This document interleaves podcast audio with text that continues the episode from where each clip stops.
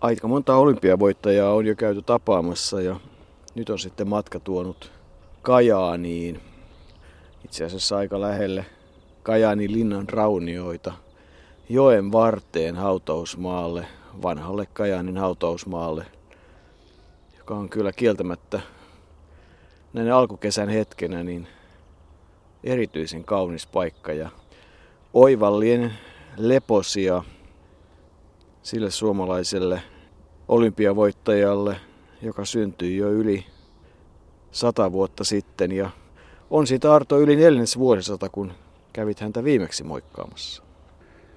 Niin, Heikki Ilmari Savolainen. Voisi monellakin tapaa sanoa, että häntä ei ole ehkä koskaan suuri yleisö arvostanut sillä tavalla kuin mikä arvo hänelle kuuluu. Viisi olympiakisojen kävijä ja jos sodat olisivat jääneet pitämättä, niin kisojat olisi tullut varmasti seitsemänkin. Kuka tietää. Tosiaankin se oli 80-luvun alkua, kun varmaankin se oli silloin, kun Helsingin olympiakisoista oli kulunut 30 vuotta, niin käytiin tekemässä juttua myös Heikki Savolaisesta ja hän asui tuossa Kajan linnan raunioiden ja sen puiston takana olevassa tornitalossa, näin voi sanoa, koska se on huomattavan korkea talo, oli varsinkin silloin Kajanin kaupungissa. Ja, ja kyllä muistan elävästi, miten tässäkin haudassa myös miehensä rinnalla vuonna 1994 kuollut Aune rouva oli pannut parhaat kahviastiat pöytään ja valkoisen pöytäliinan ja sekä Heikki Savolainen että rouvansa olivat pukeutuneet lähestulkoon pyhä puku. Heikki Savolainen oli herrasmies ihan loppuun asti oikein vanhan ajan herrasmies. Muistaakseni hänellä oli rusetti kaulassa tuossa tapaamisella, kun, kun tehtiin sitä juttua. Ja nyt sitten tavataan vähän toisenlaisissa merkeissä uudelleen, mutta hieno mies hän oli kaikin tavoin. Aika oivaan paikkaan myös sata vuotta hänen syntymänsä jälkeen tuli sitten muistomerkki, Matti Koskelan suunnittelema muistomerkki puistoon siihen hänen pitkäaikaisen kotitalonsa alle. Ja se on nyt sitten Heikki Savolaisen puisto. Oiva paikka. Oiva paikka ja tuo, se on taiteilijaprofessori, kun hän jopa epäröi, että lähteekö mukaan tuohon patsaskilpailuun, koska vaatimuksena alkuun oli, että pitäisi olla näköispatsas, mutta, mutta sitten hän otti selvää siitä, että voisiko siinä yhteydessä käyttää olympiarenkaita ja siihen tuli olympiakomitealta lupa. Ja niin hän voitti sen kilpailun sitten suunnittelema ikään kuin portin, joka aukeaa tuonne Kajanin linnaan päin. Ja siihen alle on kauppakadulta otettu vanhoja mukulakiviä se on graniitista se portti noin muuten ylähirres, tai yläosassa lukee Heikki Savolainen ja sen päällä ovat sitten olympiarenkaat. Sen portin toisessa päässä hieno reliefi siitä, kun Heikki Savolainen voimistelee mielitelineellä hevosella ja, ja sitten sinne sisäpuolelle on ilmeisesti hiekka puhaltamalla tai jollain muulla tuolla systeemillä pantu hänen kaikki olympiasaavutuksensa. Se useimmiten olen sitä mieltä, että näköispatsas olisi parempi kuin jotkut muut kivenmöhkäleet, niin kuin sellaisiakin on nähty. Mutta tällä kertaa mielestäni tuo tekee kunniaa kyllä Heikki Savolaiselle ja hänen pitkälle olympiauralleen. Ja kyllähän se tyylittelee sitä hevosheikin mielitelinettä, hevosta tai arkkua, eihän sitä mihinkään pääse. Mutta mennään alkuun päin ja palataan 28. päivä syyskuuta vuoteen 1907, jolloin Heikki Savolainen syntyi Joensuussa ja kävi siellä koulunsa tuli ylioppilaaksi, mutta ennen kaikkea innostui sitten urheilusta ja voimistelusta. Oikeastaan siihen aikaan kai sitten tällaiset akrobaattitemput ja sirkustemput olivat sellaiset, jotka aikaan saivat sen, että hän sitten oikeastaan 17-vuotiaana ensimmäisen kerran osallistui kilpailuun ja suuria vaikuttajia olivat sekä jugoslaavialainen Leon Stukoi ja ennen kaikkea saksalainen Rudolf Kops, jotka sitten vierailivat ja joiden suorituksia hän seurasi. Ja siitä lähti sitten se ura, joka kyllä on vertaansa vailla, niin kuin sanoit, ehti käydä viidet olympiakisat ja olympiamitaleitakin on yhdeksän, mutta se on tietysti vain pieni osa Heikki Savolaisen koko uraa. Niin, hypätään tässä nyt välillä pois olympia-asioista ja todetaan, että, että mittavan uran hän tietysti teki täällä Kajanin Kajanissa lääkärinä erilaisissa tehtävissä ja kaupunginlääkärinä ja sairaalalääkärinä ja kulkutauttilääkärinä. Voisi sanoa, että Kajani on tunnettu kahdesta lääkäristä. Eli ensimmäinen oli tietysti Elias Lönnruut, joka vaikutti täällä virassa 21 vuotta, mutta oli toki paljon pois. Tieto on siitäkin, että hän kävi myös syntymäkodissaan Sammatissa, Elias Lönnruut hiihtämällä 600 kilometriä ja takaisin, joten ja kun hän keräsi Savossa ja Karjalassa kansarunoutta Kalevalaa varten, niin 40 000 kilometriä hänen sanotaan jalkaisin tai suksilla liikkuneen, joten lähestulkoon maapallon ympäri. Ja sekin oli uusi tieto, jos vielä puhutaan vähän aikaa Lönnruutista, että hän kokosi tuon Kalevalan Hövelön talossa. Ja Hövelön talohan on Eino Leinon syntymäkoti, oli sitten myöhemmin. Se on tuossa Kajanin lähellä. Ja sieltä siellä tuo Kalevala sitten on lopulta syntyi. Kalevala, joka on muuten käännetty 58 eri kielelle. Eli hän oli ensimmäinen Kajanissa vaikuttanut lääkäri, joka samalla tavalla kuin Heikki Savolainen kiinnitti huomattavasti huomiota terveyteen ja terveydenhoitoon. Hän oli ikään kuin silloin aikaansa edellä ja samalla lailla oli Heikki Savolainen, eli ei puhuttu niinkään sairauksista, vaan puhuttiin siitä terveydenhoidosta. Sotke nyt tähän vielä sitten se seitsemän vuotta vanhempi valtiomies, joka täällä hyppi veteen, niin sittenhän saadaan kaikkia suomalaisia kuuluisuuksia mukaan. Niin, siis kun sä puhuit tässä, että miten kaunis tämä hautausmaa on ja, ja tämän joen varrella – niin ensimmäiseksi tuli mieleen vähän suuremmassa mittakaavassa noin Normandian hautausmaat Omaha Beachillä maihin nousu rannikolla, jotka ovat hyvin vaikuttavia paikkoja. Tässä on vähän samanlainen maisema. Ja lähellä on sitten tuo virtaava osa tätä jokea, johon Urho Kekkonen 17-vuotiaana kavereittensa kanssa hyppi ja urheili, niin kuin sanotaan, ja kerrotaan, että siinä oli muutama poika lähellä heittää henkensäkin, mutta, mutta tuota, en tiedä, miten Suomen historia olisi muuttunut, jos tuo poikaan leikki olisi päättynyt Kekkosen kohdalla ikävästi, mutta niin ei käynyt. Mutta todellakin tähän Kajaniin liittyy paljon tämmöisiä, tämmöisiä asioita, joista ehkä on hyvä aina joskus muistuttaa. Samalla kun juna puksuttaa kohti Kajaanin keskustaa ja asemaa, niin voidaan Heikki Savolaisen uraa pohtia enemmän. Hän oli voimisteluopettaja Helsingissä Norssissa 33-34, oli lehtorina Vaasassa, oli Vierumäellä opettajana ennen sotia urheiluopistolla – Valmistui lääketieteen kandidaaksi 32, lisensiaatiksi 39. Hänestä tuli lääkintäneuvos 76 ja tämä Kajaanissa hän vaikutti todella vuodesta 46 vuoteen 70 aika monessakin virassa, niin kuin tuli todettua, ja, ja teki valtavasti kyllä työtä koko sen ajan. Ja kun ottaa huomioon, että hän epidemian keskellä valmistautui niihin Lontoon olympiakisoihin, jossa sitten sen kultamitallinsa ja itse asiassa toisenkin saavutti, Huomion arvoista on, että 40-vuotiaana, mutta Amsterdamissa ne ensimmäiset olympiakisat hänen osaltaan olivat. Hän valmistautui armeijassa, tuli vänrikiksi 28. elokuuta 28 ja se hevosen pronssimitali on ensimmäinen henkilökohtainen olympiamitali, mitä Suomeen on voimistelusta tuotu. Ja se oli aika yllätys kieltämättä, mutta, mutta se osoitti sen, että Savolainen oli kehittymässä – kehittymässä todella maailmanluokan urheilijaksi tässä lajissa. Hän aloitti sitten opiskelun heti Amsterdamin kisojen jälkeen sekä Helsingin yliopiston voimistolaitoksella että lääketieteellisessä tiedekunnassa. Ja, ja siitä sitten tämä toinen ura urkeni. Toiset olympiakisat Los Angelesissa tuottivat jälleen mitaleita. Tuli hopeaa tällä kertaa rekillä ja nojapuilla sitten yleiskilpailussa ja joukkuekilpailussa pronssimitali. Eli siinä vaiheessa jo oli viisi mitalia kasassa yhdeksästä. Ja ennen sitä oikeastaan vuonna 1931 hän kävi Venetsiassa ja pääsi siellä sitten tutustumaan maailman huippuun. Oli erinomainen Venetsian festivaaleilla tai miksi niitä sitten kutsuttiinkaan. Ja sitten matkasi vuonna 1931 Pariisiin sellaisiin MM-kilpailuihin, josta erilaista muuttuvaa ja muuntuvaa tietoa on paljon. Yhtä kaikki, kaikkien vaiheiden jälkeen sieltä saatiin maailman mestari Heikki Savolainen mitallin kanssa, jossa luki rohkeus, isänmaa ja moraali, mutta olihan se aikamoinen kaiken kaikkiaan koko se päivä ja se matka sinne Pariisiin. Siinä tällainen suomalainen sinivalkoinen urheilukirjoitus tuli myös voimiinsa.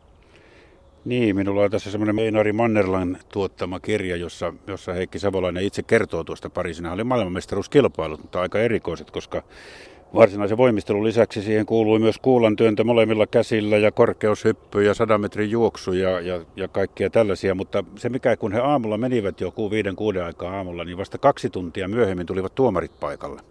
Ja sitten voimisteltiin. Voimisteltiin se koko aamupäivä ja iltapäivällä sitten kilpailujen piti alkaa kello 15.30 uudelleen. Ja näin Heikki Savolainen itse kertoo tuosta iltapäivästä. Minulle oli moraalista tukea siitä seikasta, että olin selvillä sijoituksestani ja tiesin, etteivät jäljellä olevat lajit olleet heikoimpia. Niin tietenkään eivät palkintotuomarit olleet taaskaan määräajalla paikallaan. Saimme kuumassa auringonpaisteessa vetelehtiä kentällä lähes kaksi tuntia. Vapaliikkeitä arvostelemaan ilmestyi sitten eräs vanha sokoli, partasuu uros, joka oli valla hävytön omia tsekkejä nostamaan ja muita painamaan. Toisena oli vanha ranskalainen kenraali, asiantuntemattomuudessaan tyhmä, mutta silti arvonsa hyvin tunteva herra. No siinähän sitten kävi niin, että kaiken kuulantuonnon ja korkeushypyn, jossa muuten Heikki Savolaisen tulos oli 160 senttiä ja kuulaa hän työnti kahdella kädellä yli 20 metriä. Ja kaiken, kaiken 100 metrin juoksun jälkeen siinäkin aika oli varsin hyvä. Se ujostiin 11 illalla 12,6. Köydellä kiipeäminen oli se viimeinen laji, jossa jonkun linnan ulkopuolella yritettiin. Ja siinä, siinä Savolainen ei ollut aivan parhaita, mutta sai kuitenkin kuusi pistettä ja se periaatteessa riitti tuohon maailmanmestaruuteen. Mutta tsekit tekivät sitä protestin ja tuota protestia käsiteltiin neljä kuukautta, kunnes se sitten hylättiin ja, ja niin Heikki Savolaista tuli tuon omituisen tapahtuman maailmanmestari joskus joulukuussa. Niin hän kovasti kiittää konsuli Carlo Prusiinia ja hänen työtään tuon asian eteen ja ja onhan siinä tietysti sekin, että ei se lähteminen sinne Pariisin ollut oikeastaan helppoa. Et siinä vaiheessa lehdistö painosti ja saatiin aikaan kansalaiskeräys ja loppujen lopuksi hänelle jäi sitten neljä viikkoa aikaa valmistautua noihin kilpailuihin. Sekin on mielenkiintoista, että lajeja todella oli ikään kuin 12 ottelu voimistelussa ja sitten tuo 100 metriä ja korkeus ja kuula ja se köyden kiipeäminen, niin eri tietojen mukaan puhuttiin kuitenkin 15 ottelusta ja Savolainen itse sanoi, että lajeja oli 14. Mene ja tiedä. Se oli kuitenkin merkittävä asia, hän sitä kovasti muistelee. Yhtä paljon kuin muistelee sitä vuoden 1932 matkaa sinne Los Angelesiin.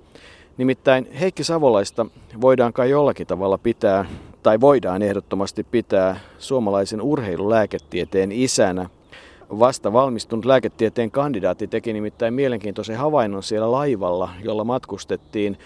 Paavo Nurmen akillesjänne oli tulehtunut ja siihen mennessä ei ollut koskaan tilastoitu tai diagnosoitu tulehtunutta akillesjännettä juoksijalla aikaisemmin. Heikki Savolainen sen silloin teki ja hän sanoo, että Nurmi tuskin olisi voinut juosta edes viittä kilometriä, puhumattakaan, että olisi pystynyt parempiin suorituksiin, vaikka Urho Kekkonen, siis toinen kajanilainen vaikuttaja siinä vaiheessa, teki kovasti työtä, että saisi Nurmen ikään kuin amatööristatuksen palautettua. Siinäkin on hauska yksityiskohta, että sitten 20 vuotta myöhemmin Heikki Savolainen toteaa, että hän taisi olla siellä Helsingin olympiakisoissa lähes ainoa amatööri, sillä kyllähän kaikki tiesivät, että nurmi ja juoksijat saivat rahaa palkkioksi, mutta voimistelijat eivät koskaan. No sellainen oli Los Angelesin matka. Sitten matka vei kohti Berliiniä.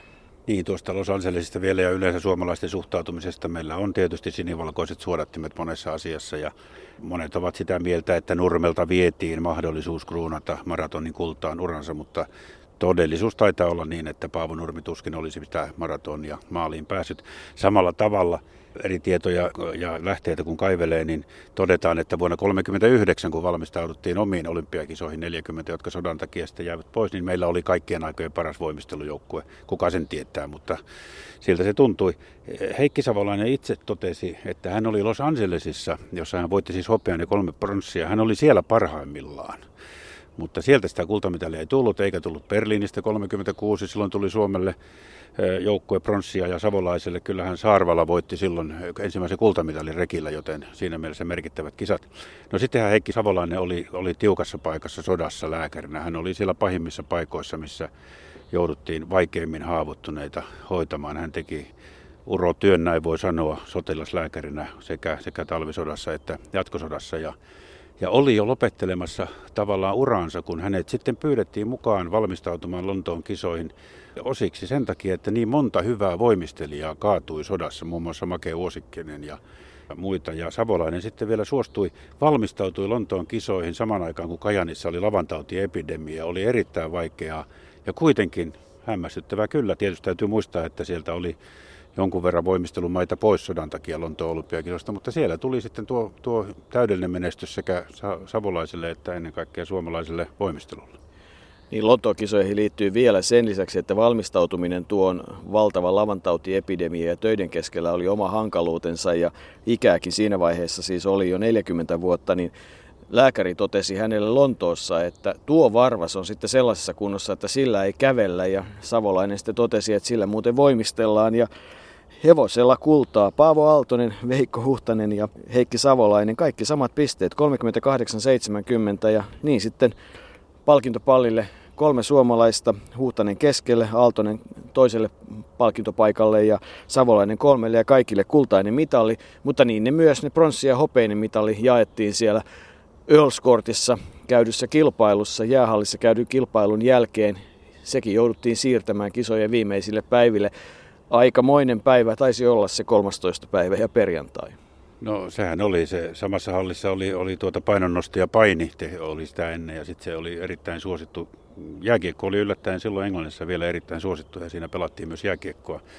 Tosiaankin kolme miestä jakoa ja viimeisenä kisojen viimeisenä päivänä tuo nuo kultamitalit tulivat sitten ja pelastivat ikään kuin, olihan Rautavaara voittanut tietysti kultaa jo keihäheitossa, mutta, mutta suomalaiset olivat tottuneet suurempaan menestykseen ja, ja voimistelujoukkueeseen sitten toi ja Heikki Savolainen, joka tietysti myös joukkueessa sai kultamitali, eli yli 40-vuotiaana kaksi kultamitalia. Se, oli, se on kyllä tietysti olympiahistoriaa sekin. No sitten oli kyllä aika luonnollista, että Savolainen, joka, joka piti huolta kunnostaan, oli mukana Helsingin kisoissa ja, ja siellä hän, hän sai toki joukkueen pronssia, mutta merkittävintä oli se, että Helsingin omissa olympiakisoissa 52 Heikki Savolainen vannoi urheilijoiden olympiavalan.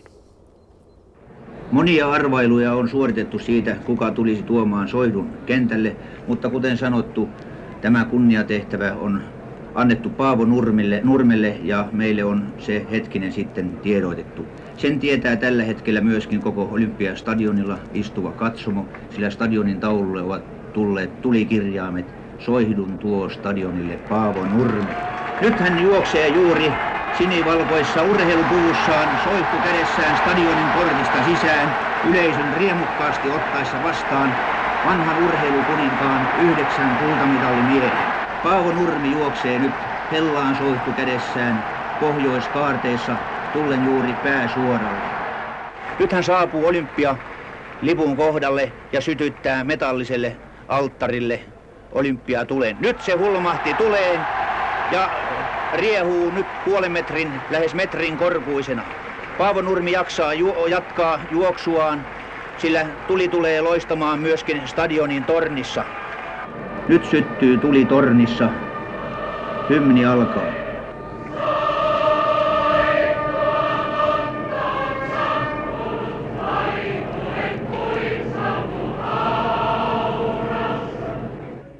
Hymnin kaikuessa tuonne tulostaulukolle ilmastui jälleen tulikirjaimin teksti, että olympia tulen tuolla stadionin tornissa sytyttää Hannes Kolehmainen. Ja suosion osoituksista kuulimme, milloin tämä tuli siellä oli syttynyt. Tähän selostajakoppiin se ei valitettavasti näkynyt. Tämän jälkeen kansainvälinen olympialainen komitea ja järjestelykomitea poistuvat tuosta puhujakorokkeen molemmilta puolilta ja asettuvat jälleen omille paikoilleen tuolla kutsuvieras aitiossa ja heidän tilalleen asettuvat, asettautuvat nyt puoli ympyrään puhujakorokkeen ympärille eri maiden liput. Nyt kiertää tuolla Tiilimurskalla stadionin pohjoiskaarteessa valkopukoinen nainen, joka saapuu tuossa Leninki tuulessa hulmuten puhujakorokkeen luo. Hän kantaa kädessään jotakin, mutta minä en tänne asti eroita, mitä hänellä on kädessänsä. Nyt hän on saapunut tuohon puhujakorokkeen luo astuu puhuja korokkeelle. Ystävät! Ladies and gentlemen! Tässä on kysymyksessä jonkinlainen yllätys ohjelmien järjestelyssä, koska järjestelykomitean johtohenkilöt riensivät naisen luo ja häntä pyydettiin poistumaan puhuja lava, lavalta. En todellakaan tiedä, mistä tässä on ollut kysymys. Erik von Frenkelin käsipuolessa hän siirtyi tuonne katsomon puolelle Joukkueet keskikentällä hyppivät tuolla miehet vuoron perään ilmaan nähdäkseen, mistä tässä on oikeastaan ollut kysymys. Ja kohina myöskin stadionin katsomolla. Katsomossa ilmaisee kummastusta tämän pienoisen välikohtauksen johdosta. Nyt alkavat liput asettautua tuohon puoli ympyrään puhujakorokkeen ympärille. Ensimmäisenä astuu Suomen lippu ja sen jälkeen arvattavasti kaikkien maiden liput lyhintä tietä. Aivan oikein toisesta päästä lähtee nyt kävelemään Kreikan lippu, asettautuakseen tuonne vastapäiselle puolelle puhujakorokkeen eteläpuolelle puoliympyrän toiseen päähän ja heitä seuraavat sitten muut liput siinä järjestyksessä kuin he tuossa rivistössä ovat näiden juhlallisuuksien aikana seisoneet kunkin joukkueen edessä. Sitten seuraa olympiavala. Yhtä selvä ja yhtä luonnollinen kuin oli Paavo Nurmen osuus näissä kisoissa soihdun kantajana. Yhtä luonnollinen on myöskin, että valan vannojana on Heikki Savolainen. Hän kävelee juuri pääkatsomon edestä, tulee lippukaaren kohdalle ja Suvivuo on kantanut Suomen lipun puhujakorokkeen ääreen. Heikki Savolainen toimii siis esivannojana. Liput tekevät kunniaa.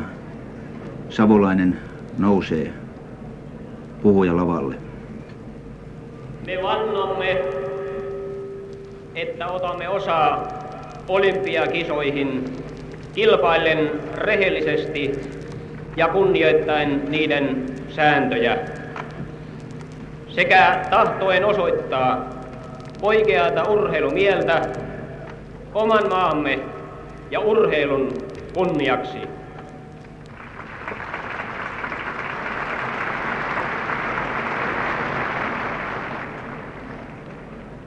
Suvivuo ja Savolainen marssivat peräkkäin takaisin äskeisille paikoilleen lähtöasemiinsa.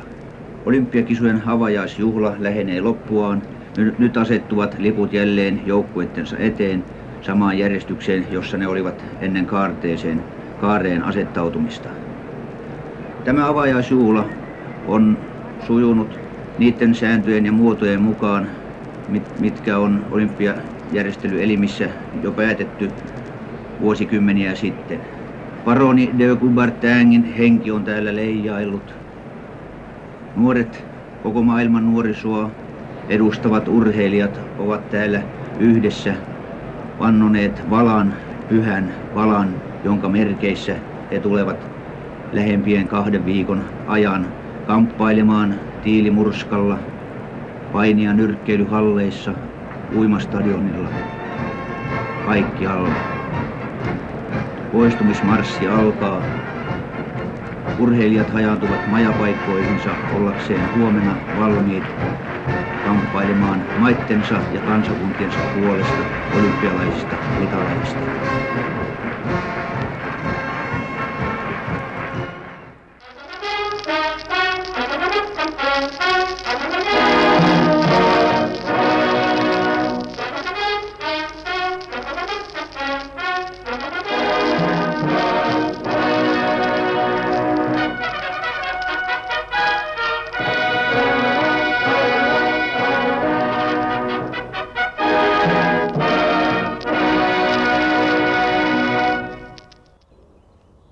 Todella Heikki Savolainen vannoi olympian valan ja kyllähän siinä sitten tietysti taas ystävykset kohtaa. Paavo Nurmi tuo olympiasoihdun stadionille ja onhan siinä sitten oma operaationsa, kun yllättäen valkoiseen pukuun pukeutunut rauhan enkeli tulee jalustalle ja onnistuu sanomaan muutaman sanan ennen kuin tilan hyvää tilannetajua oivaltanut Erik von Frankel taluttaa rauhan enkelin pois siitä avajaisten yhteydestä ja näin sitten näihinkin avajaisiin saatiin tämmöinen poliittinen tietynlainen pikkuskandaali aikaan.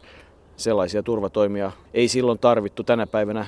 Mene ja tiedä, ei kovin helposti tuollaista pääse tapahtumaan, mutta vaikea on oikeastaan oivaltaa sitä, että kun 28 hän on ollut ensimmäisen kerran olympiakisoissa Heikki Savola, niin vuonna 52 hän sitten vielä on rekillä kaiken kaikkiaan paras suomalainen henkilökohtaisissa kilpailuissa. Hän oli Rekille neljäs ja tuo joukkue pronssin lisäksi parempaan ei suomalaisvoimistelijat silloin yltäneet.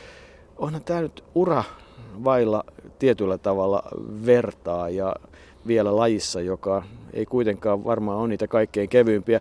Ja kyllähän meille kerrottiin, että vielä 78-vuotiaana hän tuli ja näytti, miten jättiläinen tehdään. On nämä voimisteluvaarit, omaa voimisteluopettajani Esa Seestettä kun muistelen, niin on nämä kyllä aikamoisia veijareita.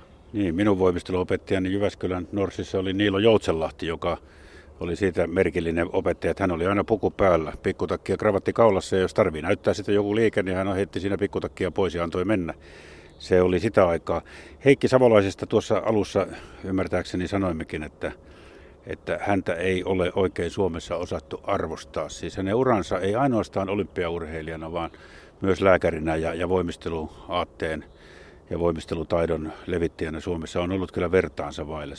Ja sen takia on todella hienoa, että vajaa vuosi sitten tuossa rantapuistossa saatiin, saatiin paljastetuksi hänen, hänen muistopatsaansa. Sitä yritettiin sinne patsasta saada jo vuonna 1997, mutta siihen ei rahaa löytynyt ja kymmenen vuotta myöhemmin sitten eri järjestöjen ja Suomen olympiakomitean ja, ja, muiden tuella se saatiin aikaiseksi. Ja kyllä se minun mielestäni se tekee sitä puistosta hienon näköisiä. Se muistomerkki se, ja ne olympiarenkaat, ne, ne sopivat siihen erinomaisen hyvin hänen vanhan kotitalonsa alle.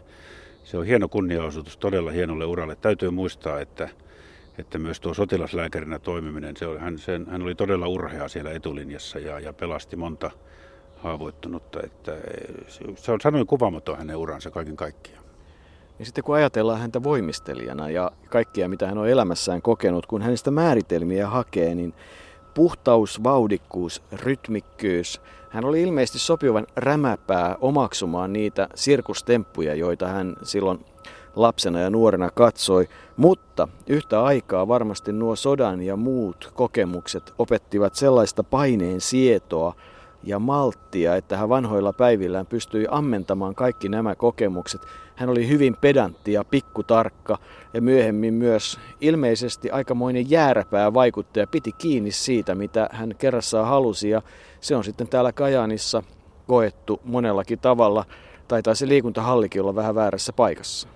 No siitä ollaan monta mieltä ja on jälkeenpäin todettu, että se ehkä se paikka tuolla yhden Lamberrannalla ei ole paras mahdollinen, mutta Heikki Savolainen, joka ei varsinaisesti kunnallispolitiikassa ollut mukana, ei valtuustossa eikä tällä tavalla, mutta oli eri järjestöjen kautta ja tietysti maineensa ja, ja, ja lääkäriuransa takia niin hyvin arvostettu, niin kyllä hän sai asioita läpi, jos hän sille päälle sattui ja, ja, ja kyllä hän halusi myös vaikuttaa. Muistan sen, kun oltiin hänen kotonaan tuossa ja haastateltiin, niin hyvin kunnioittavasti jouduin ja halusinkin häneen suhtautua ja, ja hänen ehdoillaan se haastattelu tehtiin, mutta mikä siinä, niin kuin sanottiin, niin ura on ollut mittava ja mahtava ja jos siinä nyt on yksi liikuntahalli vähän väärässä paikassa, niin se on unnut. Onpa hän tehnyt myös oikeastaan vähän niin kuin kollegan töitä, nimittäin vuonna 1933 tuli filmi, jossa opetettiin ennen kaikkea sitä taitavaa saksalaista voimistelua, mutta hän on kuitenkin kirjoittanut käsikirjoituksen filmiin, joka oli opetusfirmi voimistelun aakkosiin. Kirjattakoon tämä siihen, samoin kuin siihen, että hänen seuransa, jotka ensin olivat siis Joensuun SLU, sitten katajaiset ylioppilasvoimistelijat ja viimeisenä Kajaanin voimistelu. Joensuusta Helsingin ja Vaasan kautta Kajaaniin kulki hevosheikin ja urheilulääketieteen isän tie, pitkä tie. Ja jotenkin tuo hautakivi, jota tässä katselemme, niin se se on jotenkin hänen näköisensä. Tässä ympärillä kaikki kivet ovat mustaa tai sitten punaista graniittia, mutta savolaisen hautakivi on vaalean harmaa. Siinä on sitten musta kohoteksti savolainen ja sitten kiveen hakattuna Heikki Ilmari ja Aune Mirjam ja, ja tuollainen yksinkertainen risti. Se on jotenkin Heikki Savolaisen näköinen. En tiedä miksi niin tulee mieleen, mutta tietyllä tavalla tuollaisena tyylikkään harmaana herrasmiehenä silloin kun hänet tapasi, hänet muistan ja miehenä, joka piti hyvin tiukasti kiinni siitä elämäntyylistä ja tavasta, jota hän oli elämänsä aikana voinut ja saanut toteuttaa.